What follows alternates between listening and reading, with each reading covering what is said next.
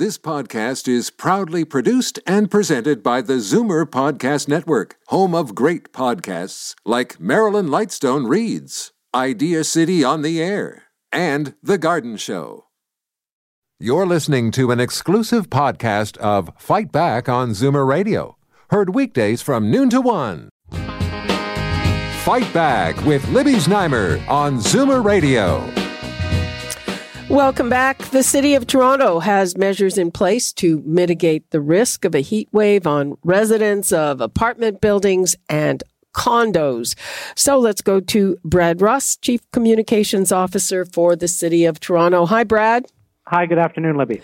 So uh, we, are seeing this really unprecedented extreme heat wave in BC. We don't have that here, but boy, it's been plenty hot. Humidex of 40 yesterday. Yeah. Yes, extremely, uh, extremely warm yesterday. Uh, some rain, uh, lots of it, of course, uh, provided some relief. Um, and uh, and it is uh, you know it is this reason why you know in the summer that uh, the city continually um, updates its uh, its heat relief uh, strategy um, across the city, um, particularly for those who uh, are, are most vulnerable, whether those experiencing homelessness or uh, people living in apartments, uh, seniors, for example, who uh, live in apartment buildings uh, that may not have uh, air conditioning in them. So we have a number of of, of programs and, and, requirements, frankly, for landlords to ensure that their tenants um, know where there's where there are cooling centers when there is a, a heat warning called, uh, and, and, how to seek some relief from the heat uh, in their own apartment building. Um, and uh, other uh, other than the cooling centers, is is there anything you have in, in place for people in their own homes when they don't have air conditioning? So what what is required uh, is that that landlords uh, post um, notices in their building about the nearest uh, cool space that might be near um, where people live. It doesn't have to be an emergency cooling center, for example. It may be a mall. Now, of course, with COVID nineteen, uh, we we have some um, you know some challenges with with respect to uh, the types of facilities that are open, and so um, not everything has reopened, as we all know. So uh, we've had to amend that slightly. and there are limits on those things that are open. Absolutely, yes. So malls, for example, uh, are an excellent way to escape. Libraries. So uh, with reopening, we're seeing more and more uh, facilities and community centers and the like that are reopening to to provide some relief. Um, but um, and and and so as I say, you know, tenants, um, uh, landlords must uh, let tenants know where some of these spaces are, um, as well as uh, if they are able to provide a um, a space within their own apartment building that is air conditioned or cool, so that um, that their tenants can get some relief, uh, you know, very close to home, for example. We're also asked people to, you know, to check on their their friends, their neighbors, their family who uh, they know it may be vulnerable to uh, to to the extreme heat, and uh, to make sure that they're doing okay and uh, that they're staying hydrated and the like. So there's a number of things that we can do generally as as as you know residents of the city to help our friends and neighbors, and of course our family.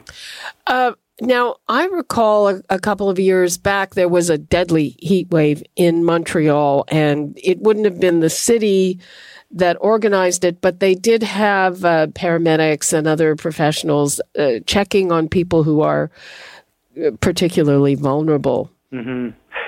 So that is something that, that you know that we absolutely will do with um, with, with with staff here through senior services and, and through two one one, for example. So anybody, any senior, for example, um, who who needs, for example, um, a ride to a cooling center can call two one one um, or need some food or, or, or, or other supplies that they're unable to get because, for example, it just may be simply too warm to venture out, they can call 211.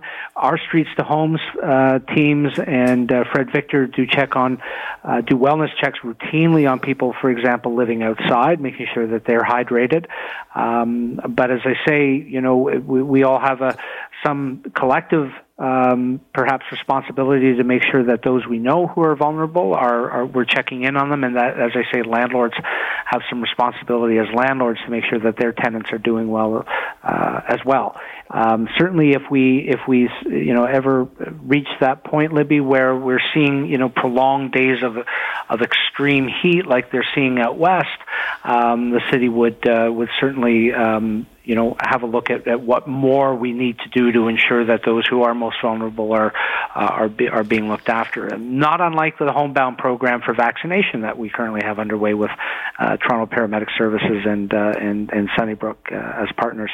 Yeah. Um, the other thing is, and, and this crops up almost every summer for people uh, who are renters and have apartments with no air conditioning.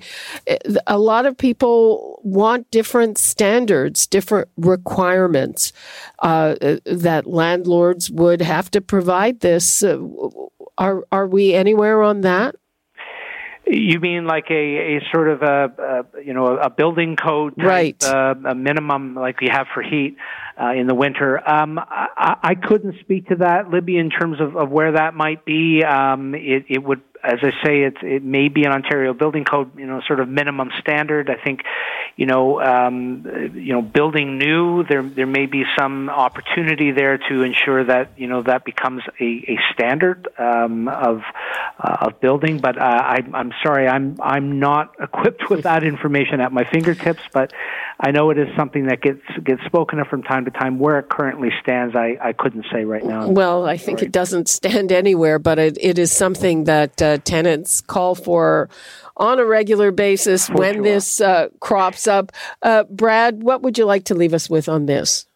Well, you know, I, I think um, to to really just um, make sure that, that, that you're staying hydrated. Uh, there are a number of tips uh, on, on the city's website, for example, at toronto.ca about how to stay cool. Um, you know, we have a, an interactive map uh, online as well that is very helpful in terms of where there are cool spaces, where there are where there might be some relief for, for families, for example, with small children, the splash pads that may be near them, uh, wading pools. Our pools are all open, of course, and the beaches as well. So, um, and and just you know stay cool um, and, uh, and and stay well and um, and you know this uh, uh, the, the extreme heat does come and go of course and when there is a heat alert called uh, or heat warning rather called by Environment and Climate Change Canada um, then we will open up our cooling centers one of which is 24 hours and that's at Metro Hall. Okay. Brad Ross, thank you so much for being with us. All the best, Libby. Thank you. Bye bye. Bye bye. People, tomorrow is Canada Day. I'm going to be back here and it is going to be a very controversial Canada Day. We have a lot of people calling for Canada Day to be canceled. Uh, frankly, a lot of it was canceled already because of the pandemic. And some people are saying, well, it should just be a different Canada Day where we should reflect on, you know, those terrible discoveries that have been made in the last few weeks of the unmarked graves of Indigenous children. So what do you think of that? I know that our listeners have uh, quite a few opinions on it. Should Canada Day be canceled? How are you marking Canada Day? Uh, should it be a time of re- reflection or is this still a wonderful country and and are you going to celebrate to the extent that you can we're a little reopened now so uh, we'll be tackling all of that back here tomorrow and we will be very keen to hear from you uh, on your views on that right now that's all the time we have for today you're listening to an exclusive podcast of Fight Back on Zoomer Radio. Heard weekdays from noon to one. Fight Back with Libby Znaimer on Zoomer Radio. Welcome back. Western Canada is in the midst of an unprecedented extreme heat wave that included the highest temperature ever recorded in Canada 46.5, or did they even surpass that yesterday? Experts are blaming a phenomenon called a heat dome, and the disaster there has caused at least 230 reported deaths. So what exactly is a heat dome and could it make its way to Ontario? I am joined now by David Phillips, senior climatologist for Environment Canada. David, thank you so much for joining us. Oh, you're so welcome, Libby. Nice to be with you. Uh, what is a heat dome? Well, it's like taking the Rogers Center and sticking it over a piece of geography that stretches from the Arctic Circle to uh, to Death Valley. It's just a, just a big, huge bubble or lid, uh, and um, and what happens, Libby, inside that that dome? um, is that the air sinks. It's a, it's a it's what we call a ridge, an upper upper ridge, and it sinks. It squeezes all the air below it, and it comes from where jet aircraft fly, so really high up in the atmosphere, and pushes right down to the surface. And so when it squeezes all that air, that air just jiggles and jaggles as air molecules just bump together, create heat, and that heat accumulates, and and and it just it stays put. It doesn't. There's no weather or winds to get in there to push it away. It just grows increasingly warm and stressful. Now, at the same time, some of that sun's energy that comes in and bakes the ground and warms the air, well, it sometimes can evaporate the water. And but the problem is we're not see very much precipitation during the springtime there in Western Canada, and as a result, all of that sort of solar heat is just, or solar energy is going to heat the air and doesn't cool the atmosphere by evaporation. So it's sort of a double whammy, and uh, and it's very slow motion uh, type. You know, we get heat waves here in eastern Canada, where the like we are just in the last couple of days, where the air from the Gulf of Mexico surges northward. It comes through heat, heat and humidity, and then eventually it moves off, maybe three days. Uh, then some cool Canadian air comes back and turn off your air conditioning, and life is great. But out there, that dome is like a bully. It's like a like a sumo wrestler just standing there and and defies kicking out. Um, David, does the dome move or can it move? Yes, it does. Inches uh, maybe eastward. The prevailing winds in uh, in Canada are from west to east, so it begins to move further east. But so slow, Libby. I mean, we're probably seeing comforting breezes in Vancouver, Victoria now, but in the interior, probably not as hot as it has been.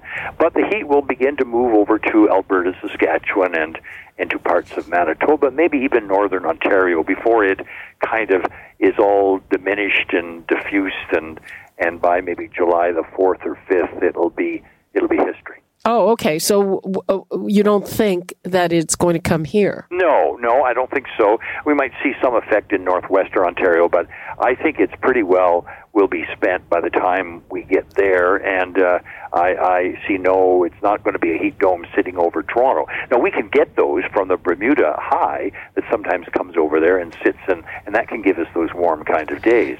But um, but this one, no, I don't think it's going to make it all the way uh, to Ontario to to southern Ontario. Now, did you get a warning? Did you know a few days in advance that this was oh, happening? Yeah, you can see it coming. You know, it's it's how do you prepare for something like this, where you know it's you just don't have the infrastructure to handle it. You say so. No, it was clearly, and about two weeks ago, it was in down in California and Utah and Idaho, Nevada, Colorado, and so uh, so it was really warm there. And then it just began to drift northward and set up over the Pacific and then move to the across the mountains and into British Columbia. And so it's anchored there over British Columbia and southern Alberta, northwestern part of the United States, and and then it begins its slow trek. But it's massive. It's just like a a, a giant bubble that that covers a lot of geography and and it's uh, it's very it blocks all the weather systems. No weather systems can get in the way, and and they're all weak compared to this sucker. So it um, it really is the dominant uh, player on the weather map. Um, I don't recall ever uh, encountering something like this. Is is it new? Is it something we should expect more of? Yeah, Libby, I think we should. I mean, it's you're right. It's it's it's unprecedented for. I mean, we broke an all-time record, a national record that stood for 84 years in Yellow Grass, Saskatchewan, in the dirty 30s. It got up to 45 degrees. Well, this one has literally smashed that previous record. We're at 49.6. I mean, that's, Libby, that's within seven degrees of the warmest moment in the planet Earth, Death Valley, California, 1919. So it is, it is uh, unprecedented, historical. I mean, and it's covering all of that area. We're just smashing records. We've broken 400 records in the last four days. Wow. I mean, that is just unbelievable and and and some of them are, as I say, all-time records. Not just the warmest, you know, June 28th or 29th, but never seen a warmer moment in the history. And this is, of course, a month before we really get to the dog days of summer, which typically occur at the end of July and the early August. So, to answer your question, is we going to see it? Yes. You know, that's the thing. Weather repeats itself. So you're likely to see um, this come back. It may not take 83 years. It might just take five years or 10 years. But I think this is really uh, almost the uh, the opening act to to what we're going to see more of. I mean, we're a cold country, a snowiest country in the world, and we typically talk about frostbite and uh, wind chill. Well, I mean, I think we're going to talk about these excruciating warm temperatures in the years to come. Uh, before I let you go, can you give us an idea what uh, what do you expect for our weather here in Ontario this summer? Yeah. We saw we've already seen very hot temperatures. We have these torrential storms. Uh, more of the same, or what? Yeah, I think so. It's always what weather you see is what you're going to get, and I think our models show from Vancouver to uh, Bonavista, Newfoundland we say warmer than normal. So I don't think it'll be as warm as last year, uh, Libby, when we had, I think, 35 days where the temperature got above 30. Uh, normal would be about 15. So we had almost you know double what we had more than last year. So I don't think it'll be as excruciatingly warm. But we've had a few teasers already. We've had, I think, um, in uh, in uh, uh, this month we've had about ten days above or eight days above thirty. So that clearly is more than we normally would see. So I think uh, July and August are always warmer than June. So I think we're more of the same. But hey, hopefully not as excruciatingly warm as we're seeing out west. Okay. David Phillips, thank you so much for being with us. Okay, Libby. Bye bye now. Bye bye. Well, in BC, most of the victims of the heat wave, as we said, are seniors who live alone without air conditioning. And there are many, many people in that cohort here in Ontario and the rest of the country. And while it's not been that hot, it's been plenty hot without air conditioner air conditioning. So, um, what should you do to stay safe? And what are the signs that you or a loved one is in trouble? From heat stroke. Uh, let me give the numbers out in case you have questions or comments. 416 360 0740, toll free 1 866 740 4740. And now let's get some advice from Dr. Iris Gorfinkel, a family physician and founder of PrimeHealth Clinical Research. Hi, Iris. Hello there, Libby. So, uh, you know, I know your office is in an area where there are a lot of high rises. Uh, do you have patients who fit that description? Seniors who live alone, maybe without air conditioning? It's super concerning. Our building, it's a medical building, if you can believe, had no air conditioning two days ago. None. And on the fifth floor where I am, it became extremely hot. You know, so, and here I am in the full PPE, as you can imagine it wasn't pleasant. So the thing about it is, as the body tries to cool itself, as people understand, I mean, what happens? We sweat, and we can sweat a lot. And the sweat contains sodium. It contains a lot of sodium. That's why sweat tastes salty. But it also has things like potassium and calcium and magnesium. But what can happen if the body is not able to cool itself adequately? We can move to something called heat exhaustion. So we're sweating and sweating and sweating away, and the the skin naturally is wet, it's clammy, the body's trying to cool itself, and our our pulse can become a little faster, it can actually get a little weaker, and, and then we start getting certain symptoms. And those symptoms should not be ignored. Nausea, vomiting, muscle cramps. So why do these things happen? They happen because we've sweat so much, we're dehydrated, our, you know, the electrolyte balance is off and muscles start cramping. And that Oh, Iris, I just lost you for the last uh, few words. Um, now, I've heard advice for people, uh, you know, if you don't have air conditioning and you're getting hot, go go sit in in a tub with some cool water for a while. What else should people do? Absolutely. So that's one way. But cooling from the inside is also important. So drinking cool fluids, not just water, but potentially sport drinks, that can help. And make sure you reach out. This is the social part of things. To have people connecting with you regularly, checking in on you. Friends can do that for friends. Have a mutual thing going and a time that everyone's agreed on to be called so that if somebody is confused, so if somebody is experiencing bad symptoms, that can be recognized and that person can be taken to help when. Uh, um, yeah, is confusion a, a symptom? Absolutely. So confusion is a bad sign. As the body fails to cool itself properly through sweating, what can happen? It literally runs out of sweat and the skin can become dry. That's one of the first signs of not heat exhaustion, moving into something called heat stroke. And now the body's temperature is beginning to rise and it can get very, very hot. So the skin becomes hot. Instead of cool and, and wet, it becomes dry and hot. And the pulse is all of a sudden strong, bounding pulse. This is signs of heat stroke, headache, dizziness, the nausea, the confusion, and ultimately passing out. And that's a serious problem. And these are reasons to all call 911. This is not a time to try to give somebody some cool water to drink simply because the person can choke on it. They're not fully conscious at this point. And giving water to drink can actually be dangerous in times of heat stroke. Do you think it's particularly dangerous because we're still in the midst of the pandemic when people are spending a lot of time alone, especially older people, even though many of them are vaccinated now? Absolutely. And plus, there's a mixed messaging, right? Because on the one hand, we're told, oh, you can't take that box fan and turn it toward your face.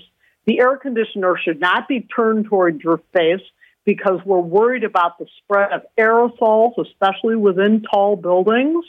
Aerosols are tiny particulate viral particles that could be hanging around in the air, kind of like cigarette smoke. And we know that the novel coronavirus in fact, spread that way. So, how do you reconcile that? Do you point the fan towards your face?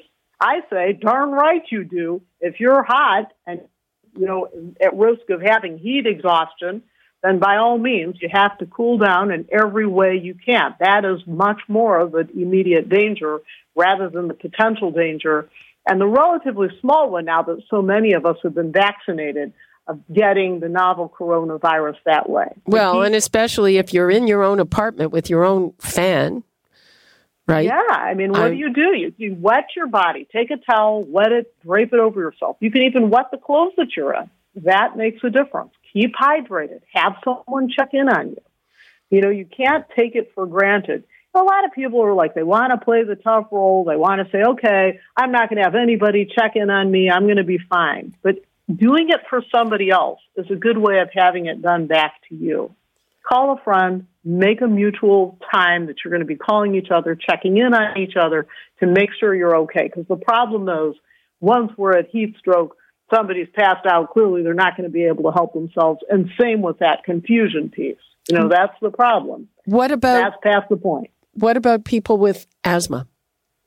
So asthma is a whole nother thing because heat, for some reason, in some individuals with asthma, it can actually worsen it. Typically, asthma is worsened by cold, but there are those asthmatics who are worse with heat.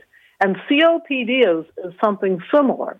You know, the sense of being breathless, you know, getting a bit short of breath, that can sometimes happen in heat exhaustion as well. Just feeling a little off. And the muscle cramps, the fact that that can happen in the abdomen throws people off as well. Remember that dehydration, that's not just pure water, nor is it pure salt.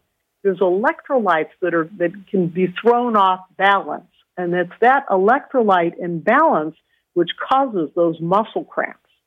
And people don't always connect the dots. You know, they get muscle cramps in the abdomen and they think they got some kind of diarrhea that's coming or a vomiting that's going to come. Vomiting can be a sign of heat exhaustion. It can be a sign of heat stroke.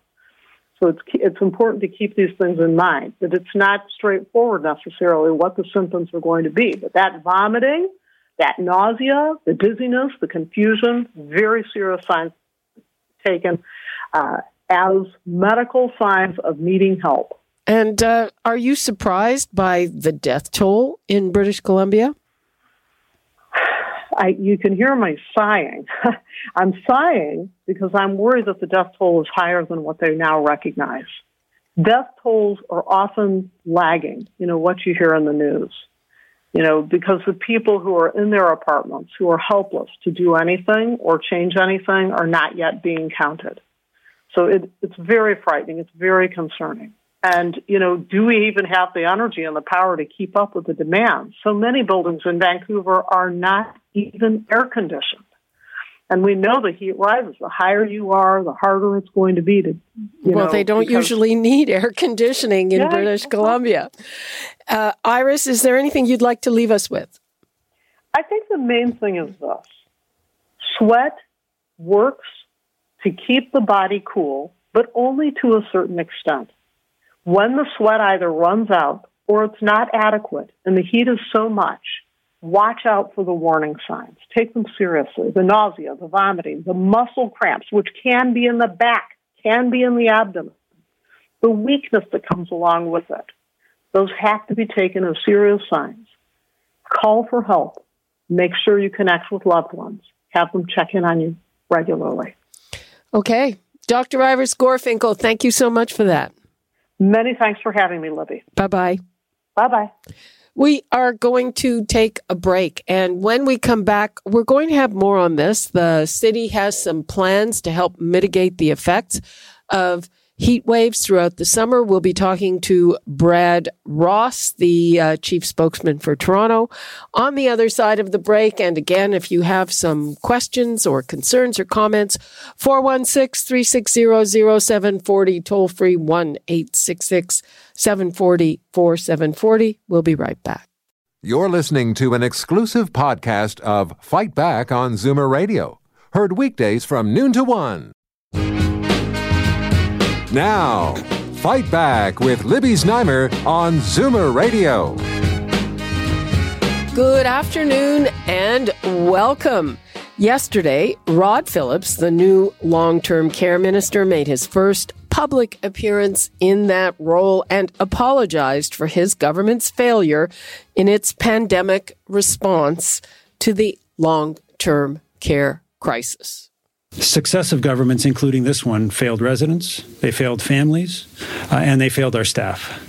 And on behalf of both past governments and the current government, I apologize for that. I think that's a necessary step so that we can take the action we need to do now to move forward.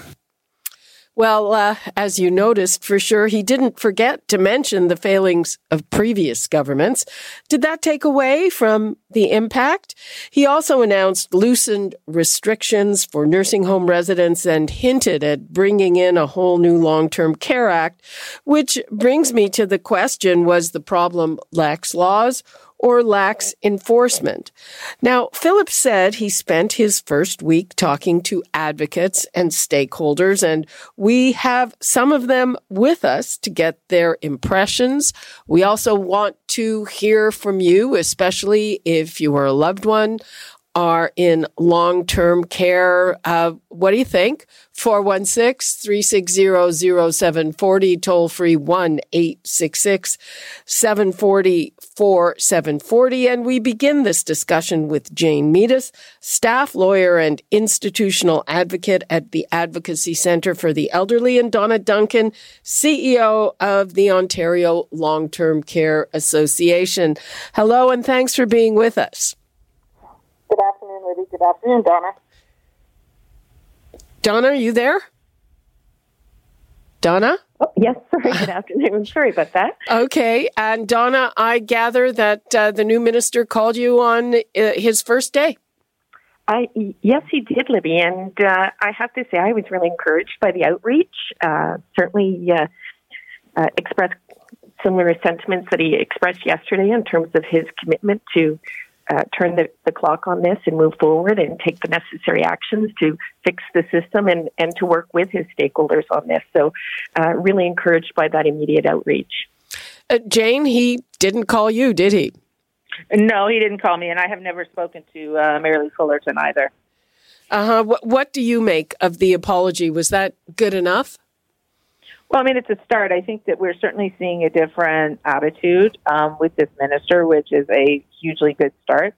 Um, you know, I think you bring up some good points around, you know, where was the issues? You know, I'm glad that they're taking responsibility, and you know, moving forward, I'm really hoping that we can work, with the ministry. Uh, if they're going to be doing, you know, new legislation and stuff, I think that you know, I'm not sure that it's necessary, but you know, I think there are tweaks that can be done to the current legislation, definitely around the enforcement. But you know, I think it's encouraging to move forward. We'll just have to see what ha- actually happens. Um, yeah, tweaking the enforcement. Uh, Donna, do you think that the legislation needs to be changed, updated? Yeah, I, we we would say yes. Um, uh, one of the reasons uh, we, we struggled in the beginning of the pandemic was there were so many restrictions on how our employees could actually work and what they could do, what a nurse could do in a home. Uh, I think if we're going to uh, look at how long term care fits uh, within that broader continuum of care and living, uh, from independence through to end of life, and where we fit relative to, to hospitals and primary care, we do need to look at the legislation in that context uh, the, the, minister also spoke about the need to look at how do we modernize our, our, licensing and inspections and ensure that there is real accountability and uh, be very clear about uh, what the consequences will be of not uh, not meeting standards. So I, I, would say we have a lot of work to do to modernize uh, and build out a system around the needs of the people we are here to serve and uh, so, so we, we certainly do support uh, a revisiting of the legislation, but there are other actions too, including building out our human resources and, and redeveloping and re- renewing the sector. There, there's a lot of work that has to be done. Jane, uh, getting back to that, so we have laws now. Uh, and, and there are presumably penalties. It's just that they're not put into effect. We had inspectors doing inspections by phone during the pandemic, uh, even though there were other frontline workers who were on the front lines. Uh, we had inspections cut back by the government. We had warnings to nursing homes heads up we're going to be inspecting you uh, you know how does legislation help those things well, I mean, you know, the inspection process is based upon the legislation. And, you know, one of the things that Phillips talked about, you know, he called it an antiquated system. And, you know, this is actually a new system. It's probably, probably the most robust in Canada, eh, you know, with respect to the enforcement, um, how it was created, as a methodology um, was there. They spent millions of dollars, and this was, you know, in you know, around 2010 when the legislation came in and a little bit beyond that because they weren't quite ready when the legislation came in. So this is not antiquated. Um, the problem is, is that there really isn't a lot of enforcement on it. They've never put in fines. Uh, the last government put in administrative monetary penalties, which were never enacted, so we don't have that. So, you know, it's really been a system where you have, you know, we need to change the penalty system. I agree with that because I don't think that there are consequences. You know, doing a written notice or voluntary plan of correction, even an order. I mean, people get orders reissued all the time. And, you know, they've sort of learned, I think, that, you know, doesn't really matter because there isn't anything much beyond that unless they you know, really get bad and then they do management orders and stuff. But the, there really isn't a lot of teeth in that legislation. We need, need to add teeth. The legislation itself, I think, um, doesn't need a lot of, I wouldn't think it needs a lot of tweaking. I was, you know, I was part of the process that helped to make the recommendations as to what would go into that legislation. Um, and, you know, Donna is talking about changing around the staffing, and I'm not sure what she's talking about. Um, I suspect it has to do with what RNs can do and can't do. And, and uh, you know, I would di- probably disagree with her on some of that staffing issue. Right. So uh, I'm thinking that Jane is uh, saying that uh, probably nursing home operators want to give more latitude to uh, people with lower levels of training, PSWs uh, or practical nurses versus RNs. Am I correct, Donna? no, no. Actually, we want we want our RNs to be able to work to their full scope of practice. So one of the challenges for the existing legislation is that it prescribes what a nurse can and cannot do. Regulated health professionals, what a what a uh, physiotherapist can do, and uh, what a what a pharmacist can do or can't do in long term care homes. And yet, since 2010, the scope of practice of those professionals has actually expanded. And especially given the, the constraints that we have on our regulated staff, one of the things that the emergency orders allowed us to do in this is allow nurses to do what they're allowed to do uh, under their scope of practice, uh, as opposed to what, what was prescribed in that 2010 legislation. So We just want people to be able to, our professionals, to, to do what the professionals can do and have them really focus on care. And, and that's our priority is the health and well-being and care, but, but letting professionals do their job. Now, to Jane's point, uh, Donna, my understanding of a lot of the lack of enforcement uh, is we can't shut down any bad actors because where would these people go? There's such a limited capacity. And um, how does that fact change? So we really need to look at um, how do how do we support homes to be successful, and, and, and where there are real issues. Let's let's focus on those issues and, and make sure too that we're focusing on uh, the uh, healthcare uh, issues. So looking at the materiality of uh, a medication error versus someone uh, some of the more consumer oriented uh, measures so we're we're really interested in making sure that the, the whole system's successful. This is about our residents, and, and we want them all to thrive. But if we have homes that are, are problems, then there has to be a due process. There has to be a way to deal with those, uh, and and our members certainly are committed to ensuring that um, we're, we're all successful. But but where there are bad actors, that bad actors are dealt with. Jane, it seems to me that one of the big problems uh, when it came to the previous minister Fullerton was that with the best of intentions, she couldn't get the bureaucracy to do what she wanted to do. And, and one of the big criticisms that I've heard is that we were in an emergency in the pandemic, but the the the the bureaucracy was was still operating in the same way they did and with the same timelines in normal times. Uh, is, is, that a fair criticism?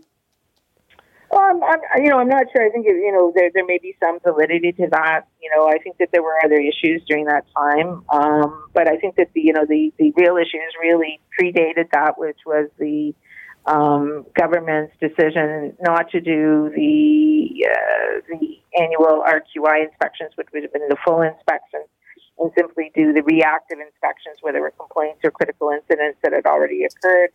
Um, and you know, not having enough staff. And I mean, there definitely, I think uh, Minister Phillips talked about um, hiring new staff. Um, you know, he, you know, they they did hire new, new staff um, for you know, inspectors. He was wrong. He, they did hire inspectors under the Liberal direction. At one point, they added 100. Clearly not enough. And if we want to have a system that's going to work, um, we need to have the support for that system. And I think the inspection is part of the support because of it, you know, it can point out things um, to homes that are going wrong. But clearly, the inspection process really broke down um, for whatever reason uh, during during the uh, pandemic, for sure. Uh, Turning now to uh, a today problem and something that we are going to be dealing with more in depth in the second half of the show. Uh, the minister was also asked about getting air conditioning into homes, some of which sweltered. The previous minister had promised 83%, uh, and uh, he admitted that that that's not happening. That's not happening right now. That uh, there are there's air conditioning in about sixty percent. Uh, uh what uh, would you say about that, Donna Duncan? I mean, we've seen in BC a deadly heat wave, and and it's pretty hot here too. Well, yeah, Libby, and I'm thinking back to a year ago where, where we were in a heat wave, and, and really, I, I think that's where some of the, the public awareness really grew around these older homes uh, uh, that were built in the 1970s that uh, didn't have air conditioning. I, I would say we're, we're making progress.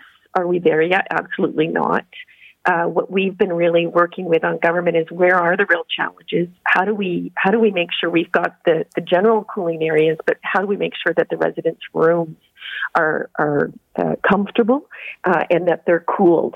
And so government is working very closely with with those homes, those older homes in particular, where they're challenged with electrical load uh, where they just can't, uh, they blow fuses every time they turn on an air conditioner. So uh, we, we've certainly identified that we need to have contingencies where we do go into uh, heat waves And where there are homes that are really struggling, are there contingencies? Are there other places where we may have to move residents to ensure that they can be in a cool environment? So uh, we're going to have to be really creative uh, to, to deal with this. Uh, and we need some short term strategies to get through today and, and uh, these hot days. But clearly, the number one priority has to be to redevelop these older homes as quickly as possible and uh, make sure that uh, we, we're, we're building to, to the standards and ensuring that the comfort and safety of our residents, but also our staff too. Jane, is that good enough? Well, I mean, I you know, I think the problem is is that this is a problem that is not a new problem. It wasn't a new problem last summer. I've been doing this job for 26 years and I'm complaining every year. Uh, we get when there's a heat wave, um, and one of the problems is, is that the government never changed the design standards. So even when they created the new design standards in 2015, which are the standards that the homes are building to today, they do not require air conditioning in the rooms. And so even last summer when they were talking about rebuilding and stuff, I asked the ministry whether or not they were going to uh, be requiring homes to put in air conditioning. And the answer was they had to build to the 2015 standards, which doesn't require air conditioning. Now, that's not to say that the homes aren't building air conditioning, because of course they can do additional things. But who knows? I don't know the answer to that. And no, I have been in homes I, that are fairly new builds that are that are hot, hot boxes in the rooms because they do not have air conditioning. Well, yeah, I guess they just require air conditioning in common areas. That's correct. Uh, Donna, what's your view of that? Donna? Have we lost her? I, I think Jane's right that as we, uh, you know, this has been an historic issue with these older buildings. Uh, with the, the newer design standards, they require cooling and uh, what the government's doing right now is really monitoring some of these new cooling systems with, with the newer buildings to see what's working and what's not working. So that ongoing surveillance three, three and four times a day is, is, is key for us uh, so that we know uh, where the real challenges are going to be and uh, to help inform those new design standards as well. To, to Jane's point, uh, what is it we're building for and how do we make sure that, that what we're doing is working? So uh, I know Infrastructure Ontario is very much involved with their engineers. They've been meeting with homes uh, those who uh, are building now and planning to build to, to, look at what remedies are going to be on a go forward basis so that uh, we, we, get this right. Okay. Thank you so much, Donna Duncan and Jane Meadus. I really appreciate your input. Okay, thanks, thanks for having Take care. Bye, Jane. Okay, we are going to continue this conversation on long term care and whether the government is turning over a new leaf with Dr. Vivian Stamatopoulos, who is a professor at Ontario Tech University who specializes in family caregiving and is an advocate for those in long-term care facilities, and Cathy Parkes, whose father passed away at Orchard Villa in April of 2020. And together they have founded Canadians for Long-Term Care Standards. Uh, welcome, ladies. And, and Vi- Vivian, Rod Phillips' first call went to you, right? It sure did. That was an interesting day. okay, and what what did he have to say, and how are you reacting to it? Hey, going from the last 15 months where, you know, I, I couldn't get a meeting with Mr. Fullerton to save my life, um, for, you know, going from that to receiving the first call post being sworn in was a very nice change. Um, don't get me wrong, you know, I, I still want to see action behind a nice gesture. So I really just had an opportunity to kind of say my piece and speak a lot about, you know, the things that I'm, I think are of most immediate importance to address. And one of those was thankfully, um, you know, during the press conference yesterday, uh, we now know about increased visitation coming. So that was very comforting. Um, but there's still a lot of work to be done. Cathy Parkes, uh, you yes. were listening in. Um, did his apology satisfy you? It did. Uh, I wish that it had come from the previous minister, um, but it was nice to have it acknowledged, and an apology was nice. I've always said that's the first step, and now there needs to be action. Hmm. So uh, I, I, I take it, Cathy. You think this is a good start. What action do you feel you need to see? Um, well, I agree with Vivian that allowing more visitation time, but for me, I'd really like to see accountability. Um, the homes that really have struggled and not improved since wave one do not um, should not be allowed to renew their licenses. They should be punished. You know what I mean? Uh, punished in, in a way that if they don't pull up their socks, they should lose their license. And I think that needs to be more more strict in all long term care homes in Ontario.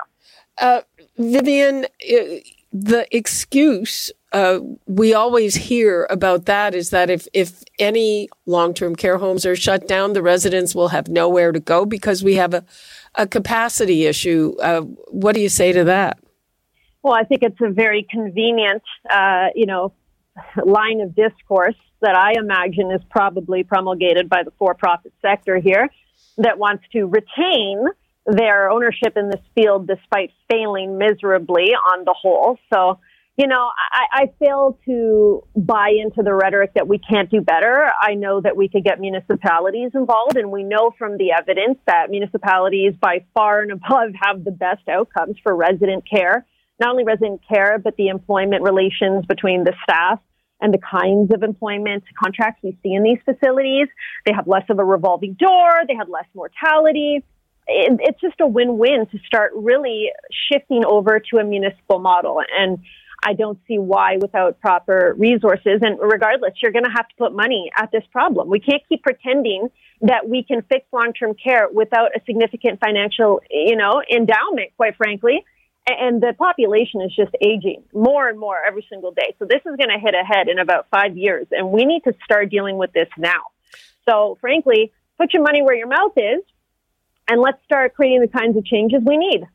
Uh, Cathy Parkes, uh, the minister said he wants to change the law to make to make for more enforcement. Uh, I'm uh, I'm wondering, do you think the laws have to be changed? Uh, you know, uh, what do you make of that? Because enforcement was a big problem. Well, I, they're not enforcing the laws that are currently in place. Um, and I think that they need to start there because everything exists. But, you know, when you have a home, and I'll, I'll use Orchard Villa because I'm very familiar with it. You know, since wave one, they've had five, six incident reports where they're still dealing with infection prevention and control. And every time they're getting a written warning and failing the next time. So they're not implementing the, the rules that are already there, and the home thinks they can get away with it. So, well, they have been getting away with it. Yeah, mm-hmm. I would start there, enforcing what we have. And uh, you're involved in a mass tort lawsuit. Uh, does this new start from the new minister does does that uh, affect that at all? No, it doesn't. No, and I, I, the only thing that really affected that was Bill 218. It won't stop though the, the families from trying to get accountability. And I think that I feel very strongly that you know there needs to be an answer for what happens on all levels. Uh, Vivian, uh, do you think that toughening up the laws, uh, laws on enforcement or penalties, will that do the trick? Absolutely. And not just that, and I made this very clear in my conversation with Minister Phillips that not only do you need to put more money at hiring more inspectors and really beefing up the inspection regime, but again, written warnings do nothing. And I even told him, you know, think about it like if you got a written warning for a, a speeding ticket, like when does that ever change behavior versus if you got, you know, massive demerit points and a hefty thousand dollar ticket? I mean, good analogy. That that's what moves the needle. It does. You need to feel the financial pain in some way shape, or form. And that's what these, you know, facilities, the largely for-profit facilities, have just been getting away with. You've got to speak their language, and, and you got to hit them with hefty financial penalties. And I even advised him that, you know, the, the bill that Kathleen Wynne tabled right before she was replaced you know, levied up to $100,000 for repeat noncompliance. I said, all you got to do is pass that. just, just introduce that into the regulation and then start enforcing it because you've even, we have interviews by several media sources that have actually spoken to these long-term care inspectors, and they themselves say, yes, if you hit them with financial penalties, that would go a long way to actually changing behavior. I'm, so why I'm, aren't you doing that? I'm wondering about the model. What we saw during the pandemic in a number of cases is that hospitals were basically sent in to take over the management of a facility. Uh, Cathy, do you think that's that's a model perhaps for dealing with uh, people who keep breaking the rules. Absolutely. I mean, I know um, Sunnybrook in Whitby, they are still under um, Lakeridge Health. They, they took over the license temporarily. And I spoke with a woman who, whose mother is in that home, and she says they're doing fabulous, so much improved from what it was. So we need to start seeing things like that. You know, municipalities, regions, or um, the local health unit coming in and taking over the license. Mm-hmm. Uh, Vivian, do you agree?